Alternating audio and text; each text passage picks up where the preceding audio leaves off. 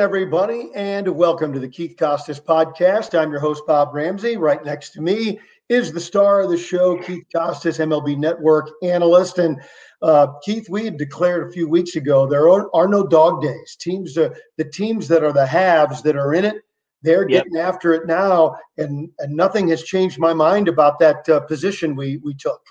Yeah, it's uh, it's pretty unbelievable how quickly things have changed. I mean, we started the season thinking we had some super teams, and they didn't exactly hold up their end of the bargain for the entire first half. But now we get towards the last quarter of the season, and all of a sudden the Dodgers are rolling, the Yankees are rolling, the White Sox have been rolling for most of the year in a weak division. But yeah, we just saw Dodgers and Padres last night, and there's no better example than the way those two teams have been trending. I mean, the Dodgers, I know everyone knows how good they are, but they've basically had an on stretch and an off stretch throughout the year, this roller coaster. And you look at those five stretches where they've been very good, they're 50 and five.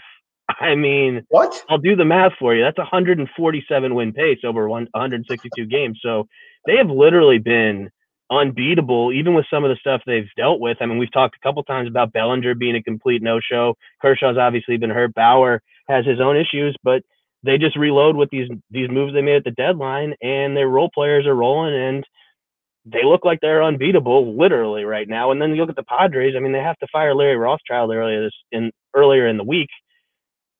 I mean, fall guy, I would say so. They had the best rotation ERA in baseball through mid June. They got some injuries. Some guys aren't performing up to their standards. I don't know what Larry Rothschild is supposed to do about that. He's been in a major league dugout for 32 years, and all of a sudden he doesn't know how to do the job. That just doesn't exactly ring true from the outside looking in. So, yeah, that NL West race has has really taken quite the turn. And I don't want to overstate it. You guys had the Dodgers and Padres on last night. Um, yeah. For me, I guess because I um, uh, took in the the injury factor, to me, it's been the Padres' offense. Yeah, no, hundred percent. That has fallen short. Hundred percent. Yeah, they, I mean they went. Where we got to get the numbers right here. Ten for one eleven in the oh, Dodgers series. They hit 090 in the series, and it's just kind of unbelievable. Like you said, what's happened with that offense? I mean, they obviously have the star power with Tatis and Machado, but last year and heading into this year, it was all of the quality role players. You know, it's hard to dis- to differentiate between the guys like Cronenworth and Grisham and our old friend Tommy Pham from St. Louis. They kind of had the same quality of secondary players, even like an Eric Hosmer, whose best days are behind him, but still obviously a solid contributor. Yeah. They had so many yeah. of those guys, and they've just faltered. I mean, you know, speaking of Pham specifically, someone that people watching this in St. Louis are obviously familiar with. It's tough to watch him right now. I mean, he's really had one good month with the Padres. We did yeah. the last Padres Dodgers series, which was in June, and he was on fire. He had one of the best months of anybody in the league in June. But you kind of take that out of the mix and look at the full two year stretch with the Padres you know, war isn't the be all end all, but he's not a bad war. He has a negative war. He's been below replacement level if you take that June out of his Padres tenure. So is Tommy Pham the at the head of the list their problems? No, he's not even yeah. close. But just what's kind of happened with him and the inexplicable nature of how he's disappeared. We touched on Frazier last week. He's been a complete no-show after being one of the better hitters in the league this year in in Pittsburgh. Obviously, a little different situation in terms of pressure when you're in a pennant race with the Padres as opposed to playing with the Bucs. But yeah, they've just had a lot of guys go flat offensively in addition to the pitching injuries. Let's jump around the uh, around baseball a little bit, but first we'll stay with the Dodgers. Mm-hmm. Um, what what's the latest on Kershaw? Although they act like they don't need him, um, it, it, what's that situation? Because I think that's the tipping point of them being able to win the World Series. Yeah, I agree. And mom is kind of the word there with uh, yeah. with what's going on with Kershaw. We asked the questions that you have to ask and did not exactly get any telling answers from anybody we talked to with the Dodgers last week. He looked he was in the dugout, you know, it just kind of struck me when Scherzer came off the mound last night, another dominant performance. We obviously know what the roster looks like, and obviously Kershaw is out right now. That's what we're discussing. But he gets into the dugout and he's joking around with Walker Buehler and Clayton Kershaw and Max Scherzer. Obviously, they're never on the field together. You see him in the dugout three in a row like that. Whoa, man, that's not even Impressive. taking Urias into consideration, who obviously dominated last year's postseason. But back to the original question, I'm with you, Rammer. Clayton Kershaw, especially to mix up, you know, left right the way they can with that Dodgers rotation, give all kinds of different looks. I mean, just completely different styles of pitching. You're not seeing similar guys from similar sides or similar similar arsenals yeah, Kershaw is a big key to me, but I think anyone's guess is as good as anybody else's at this point because there's nothing really coming out of Dodger Stadium there as far as intel on that situation. One more Dodger thought, and this is me looking for problems. I admit it. I'm turning over. You've got to you've got to look for them for the, I got to look for them. How can Dave Roberts keep so many guys happy on the bench? Yeah, I mean, you could have posed that question to uh, to either team that we were discussing out west, the Padres too, with some of the guys they've picked up that we talked about last week. But well, Betts back with Mookie back. That's yeah, hundred percent with Betts back. I mean, that was the question that when they got Trea Turner, who was going to have to sit, and it looked like Cody Bellinger, but that Betts injury kind of answered the question for him for a couple weeks. But I think it has to be Bellinger. I mean, he's yeah. hitting well below 200 at this point, and it's not like you know we've got the Cubs and the White Sox tonight, and they just activated Yasmani Grandal. He's hitting 188. He has the second highest on base percentage in the American League behind Vlad Guerrero, and he's going to hit his homers.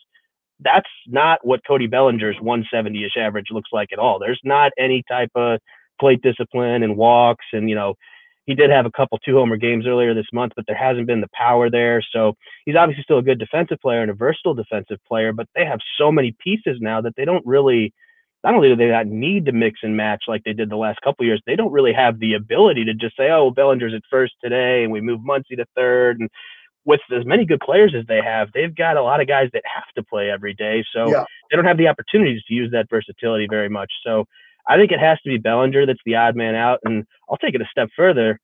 I was driving today listening to MLB Network Radio, and Ryan Spilborghs posed, posed a situation that I hadn't really thought of. Bellinger could be a non-tender candidate after this season. He made $16 million in arbitration this year. That's going to go up, and he's not going to want to take a, a deal under market value. And with the kind of roster they've put together, I wouldn't expect it to happen. I would have been shocked if you asked me three hours ago about the prospect of Cody Bellinger being DFA'd, but but once I thought about it, I said that actually makes some sense as something to have on the radar. So obviously, lots of excitement for the Dodgers between now and when that decision has to be made. But yeah, kind of crazy to see the fall that Bellinger's gone on. It seems like it wasn't too long ago that everybody in New York City thought the sky was falling in the Bronx, yep. and um, and now we've got the uh, now we got the goal line uh, the goal line stand lineup, and uh, things are really rolling for them right now.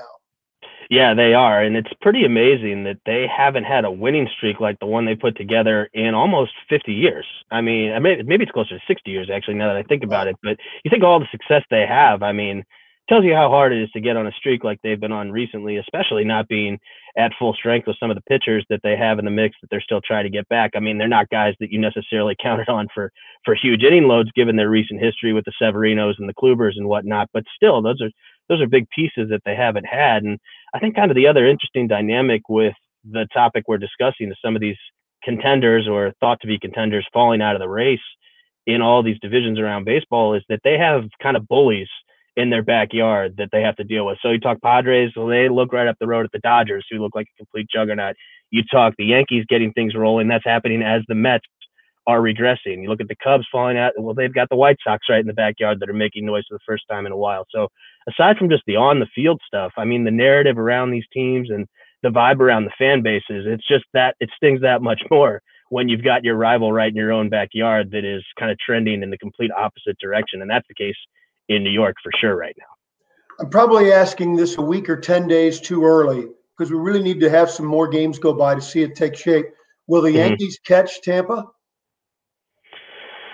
Oh man, I don't know. I, I am out of the business of ever betting against the Rays under any circumstances. It's just not it's not a good proposition for yeah. anybody. I've learned my lesson too many times with them. But that being said, I think the first one of these we did in the beginning of the year, I said that the Yankees were the biggest lock of any team in baseball to win the division.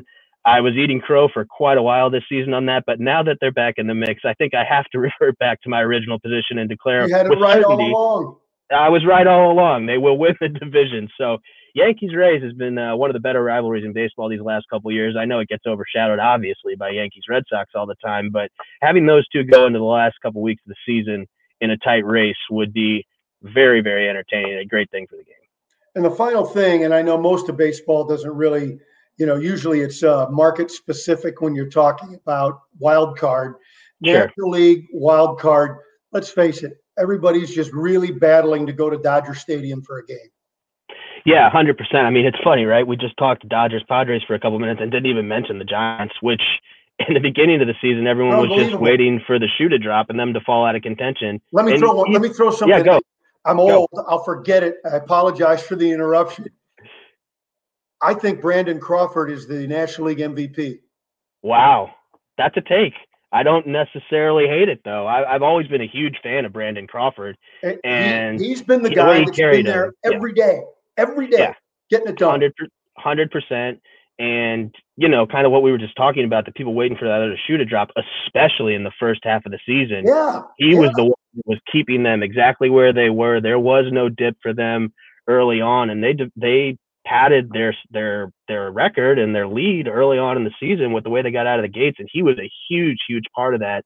And I know he might not be the rangiest shortstop in the league at this point in his career, but something that I always think about with Brandon Crawford is, and this is kind of an interesting way to think about defense. It's not who's the best defensive player, but Bill Ripken, who I had a chance to work with at MLB Network for about a decade now, he always phrases it this way, talking about Brandon Crawford, who he loves number one shortstop in the league that you want a routine ground ball hit at him with two outs in the ninth. And I think that's 100% accurate. I mean, he makes the plays he's supposed to make at an extremely high rate. I mean, he's obviously in his earlier years was a gold glover and was a pretty flashy defender, honestly. He made a lot of acrobatic and kind of daring plays and behind the back flips and whatnot, glove flips, all kinds of stuff. But at the end of the day, he's one of the more sure-handed defenders in addition to the way he's been swinging the bat this year. So I don't know about MVP, but I like where your head's at.